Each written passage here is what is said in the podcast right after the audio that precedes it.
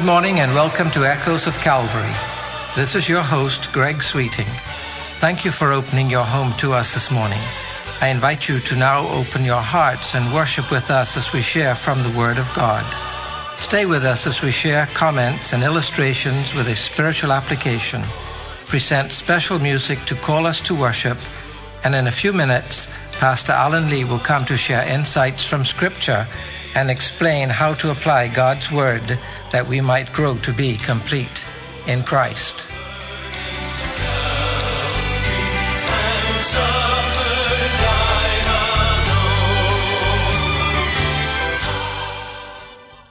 In an earlier broadcast, I mentioned having traveled through France on my way to visit Switzerland and then returning from Switzerland back through France to the UK at the end of our trip. What a terrific trip it was, too. So much to see and to enjoy of God's creation masterpiece. I showed a friend the photos I had taken of all the grandeur and beauty in Switzerland. His reaction was that I had taken too many pictures. I responded that there was so much to see. These were all a part of the wonders of creation. I didn't know what to leave out. His response I understand what you mean, but did you really have to take a picture of everything? I realized then that not everyone has a deep appreciation of art and beauty. One picture of a great snow covered mountain would have been enough for him, I suppose. And I must realize, too, that I was there. It was my experience and personal intake of the grandeur before me. Photographs, no matter how beautiful, cannot adequately provide the same emotional impact as standing there. I was wrong to expect my friend to appreciate all of what I had felt. Our relationship to God is like that too, I think. One person can never adequately transfer their personal, emotional, and spiritual appreciation to another person. Impossible. Each individual has a Pandora's box of emotions, experiences, understanding, intelligence, spiritual growth, and so on. My perspectives will always be different from everyone else's. One further element must not be overlooked intent. Or maybe I should have said desire. Our desire to know more about God, to have a close relationship with the Creator, the one thing that captivates and drives us toward our chosen targets. His is the dividing factor that will separate those who have and those who wish they have. My pictures did not show and nor captivate the thrill that my friend could have experienced sufficiently for him to be enwrapped and engaged with the picture show that was before him on the large television screen in glorious color. His was a superficial appreciation that faded quickly as his interest faded. This was my blessed experience not his.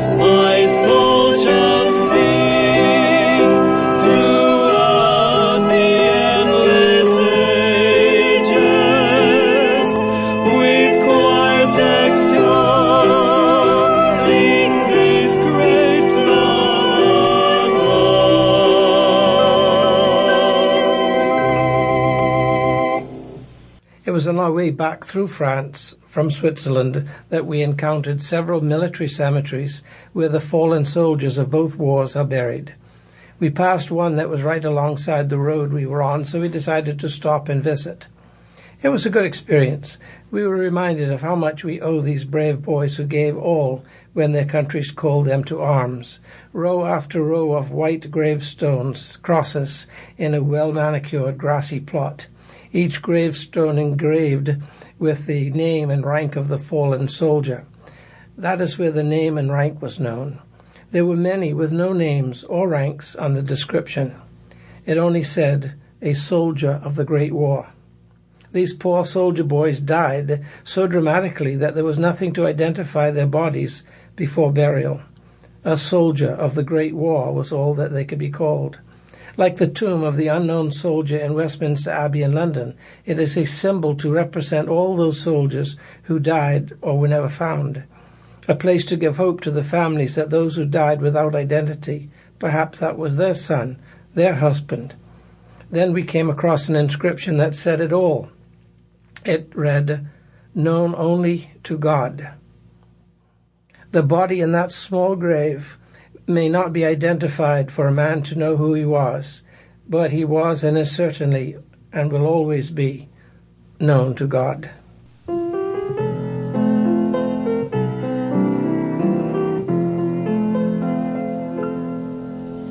As I travel along with my sorrow and woe, there is naught for my labor but dross.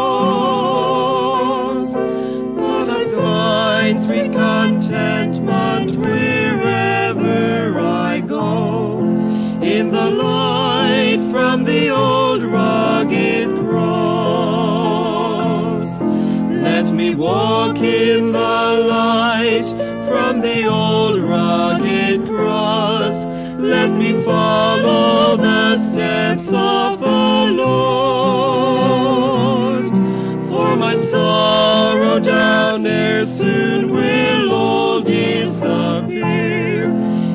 light from the old rugged cross.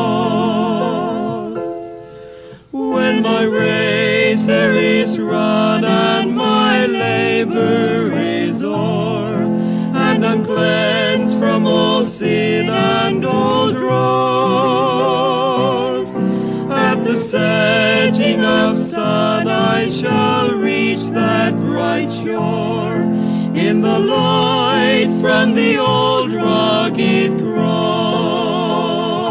Let me walk in the light from the old rugged cross.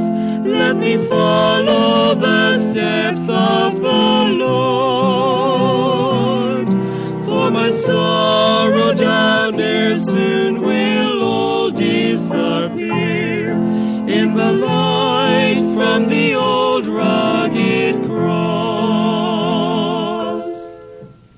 And now, with his message for today, here's Senior Pastor Emeritus Alan Lee. Greetings once again. We are of the conviction that the Beatitudes are the most detailed description of a believer in Christ given anywhere in Scriptures. All it takes is but a casual reading of these profound statements to come to the conclusion that the concept of a disciple of Christ, as held by most today, is not the concept that is given by Jesus Christ himself. The first beatitude, we believe, describes the beginning point of true discipleship and a true relationship with Jesus Christ. It is the basis for entrance into salvation. We could say it is the beginning of true happiness or true blessedness. The first beatitude says, Blessed are the poor in spirit, for theirs is the kingdom of heaven. Now, as we explained in our last message, the word blessed means to be approved of God so that one experiences an inner state or condition of tranquility and peaceful contentment regardless of outward circumstances. And so this is not mere happiness, but it goes beyond that. As we said last time, happiness is based on happenings or events around us. If they are favorable, then one is happy. If they are not, then one is unhappy. However, blessedness transcends happiness and rests on one's relationship with God through Jesus Christ. Jesus tells us exactly how that relationship is established in this first beatitude, how one becomes approved of God. He says that a specific trait or characteristic is demanded of the individual. He says one must become poor in spirit. Now, this is in contrast to what the top religionists of the day were saying, the scribes and the Pharisees. As we shall see, that is still true today. My friends, becoming a Christian is far different than many are claiming today. So let's examine this demanded trait for entrance into the kingdom of God very carefully to see what is required to become a child of the king. The root of the Greek word translated poor in the first beatitude means to cower or to cringe before. To cringe before. It is translated beggar in Luke 16, where it is used in reference to Lazarus, the beggar. It describes one who is destitute enough to beg for help.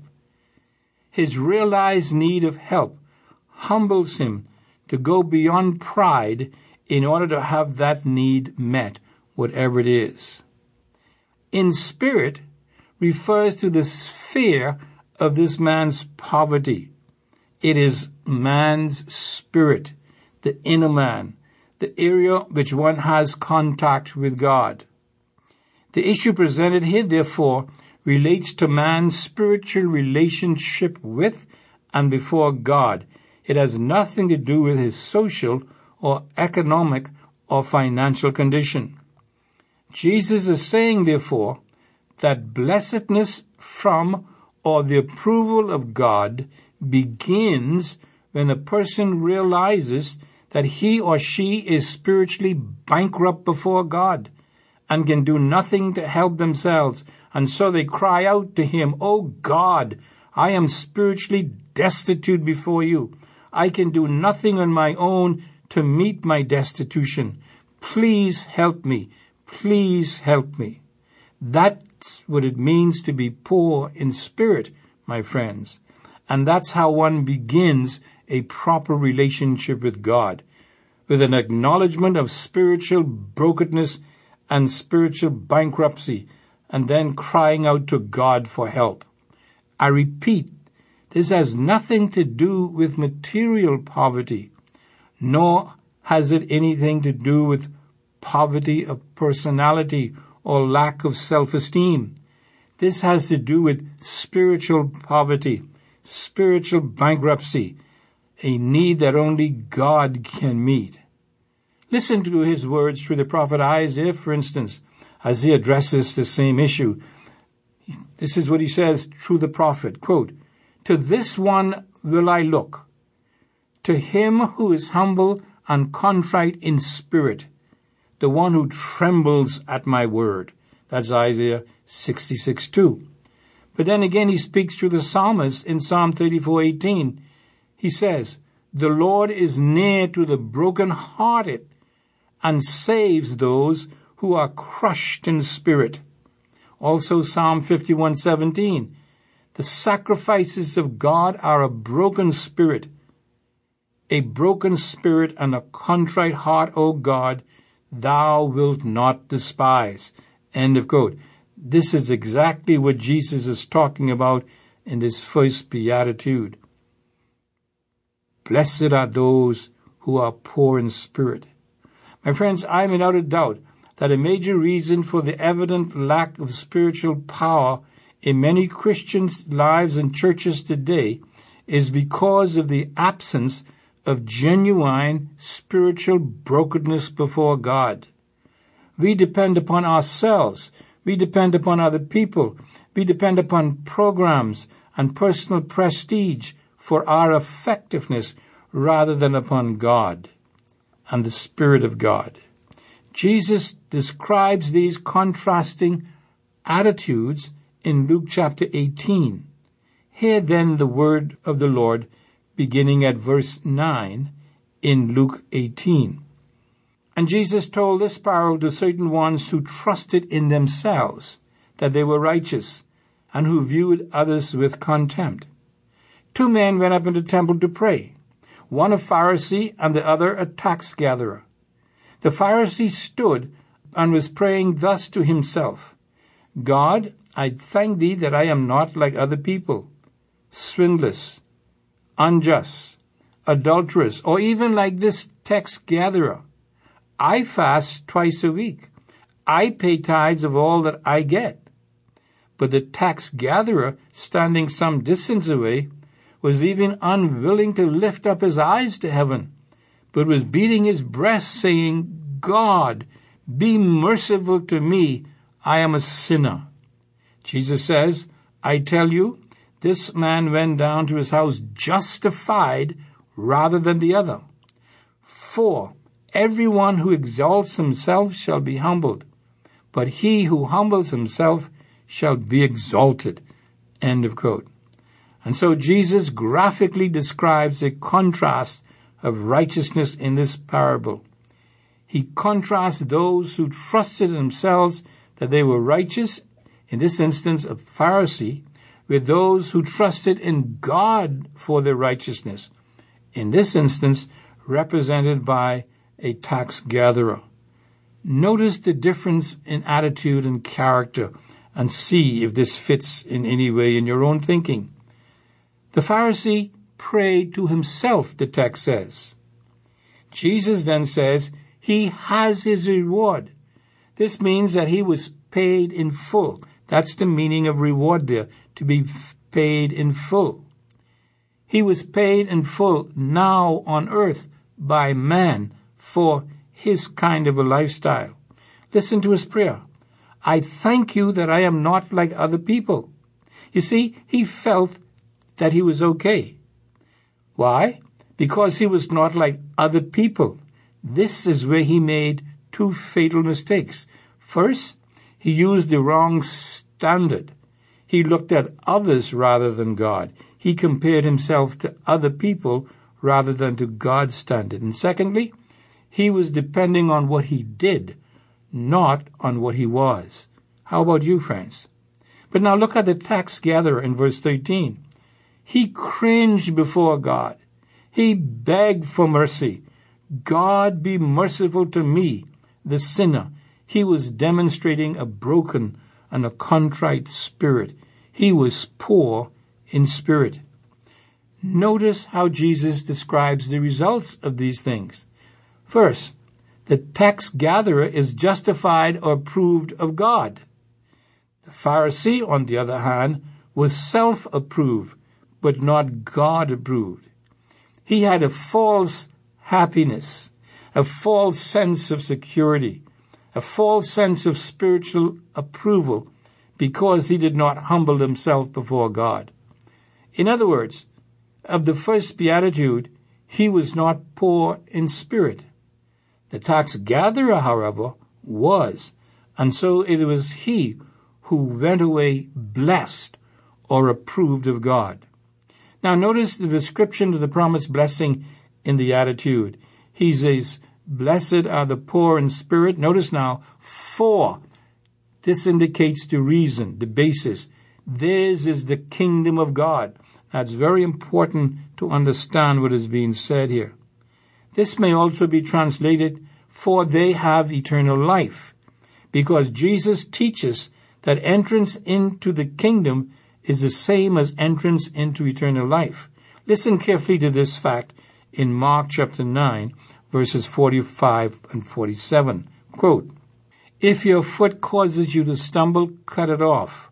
It is better for you to, notice now, to enter life lame that having your two feet to be cast into hell, where the worm does not die and the fire is not quenched. And if your eyes causes you to stumble, cast it out. It is better for you to enter the kingdom of God with one eye than having two eyes to be cast into hell. Did you notice what is being said here? Jesus clearly equates entering into eternal life with entering into the kingdom of God. So his teaching here is that those who are broken in spirit are those who receive eternal life and thus enter into the kingdom of God. Now be very careful here, as I mentioned. Jesus is not saying that they are blessed and approved of God because they are broken in spirit, although of course we are. What Jesus is saying here is that the broken in heart are blessed and approved of God because they are the children of the kingdom. He is emphasizing the fact that those who are broken in heart are approved or blessed of God because they have a proper relationship with Jesus Christ, a relationship that begins with a broken spirit or a broken and contrite heart. This, I say, is the beginning point for becoming a true disciple. This is the entrance portal into the kingdom of God, into eternal life. This is a necessary prerequisite for salvation. A brokenness over your sinful condition before God that leads to contrition of soul that causes you to cry out for help and for the forgiveness of God. Coming to Christ, my friends, to save you from marital or financial problems does not save you. That's not the right motivation. Coming to Christ because of the recognition of your spiritual destitution as a sinner and your need for the righteousness of Christ is what leads to spiritual salvations. That is Jesus' teaching in this first beatitude. Blessed are the poor in spirit, for theirs is the kingdom of God. Based on this verse, then, I leave you today with two simple questions. First, are you experiencing that inner state and condition of bliss and peaceful contentment, tranquility of soul, regardless of outward circumstances, because you know that you are approved of God? If you are, then you are of all people most blessed. Second, I ask a simple question. If you are not, why not? As always, this is Senior Pastor Emeritus Alan Lee saying, Selah, think and act on these things.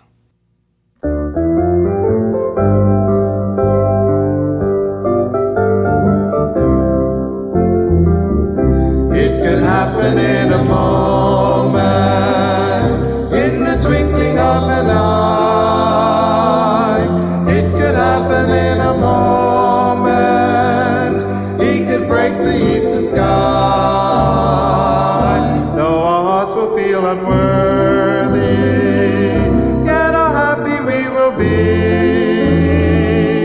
when the Savior comes from heaven, when His blessed face we see. You have been listening to Echoes of Calvary, a radio ministry of Calvary Bible Church in Nassau, Bahamas.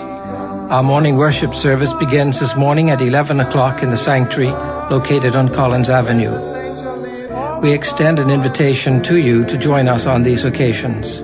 If you would like to contact the church or Pastor Lee, address your letters to Echoes of Calvary, Post Office Box N1684, Nassau, Bahamas. And so we come to an end of this broadcast. I invite you to think about the message this morning. Consider the one who is our Savior and Lord. Grow to be complete in Him. And remember, as echoes from Calvary stir in your heart, keep listening for that shout, Maranatha, the Lord is coming soon. there forevermore to stay. Hold the fort a little longer in your struggle over sin.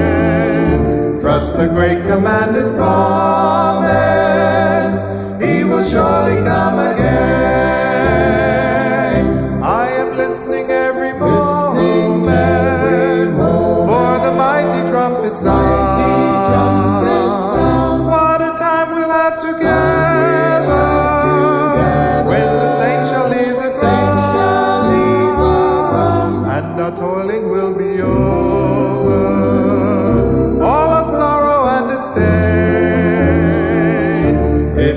Happen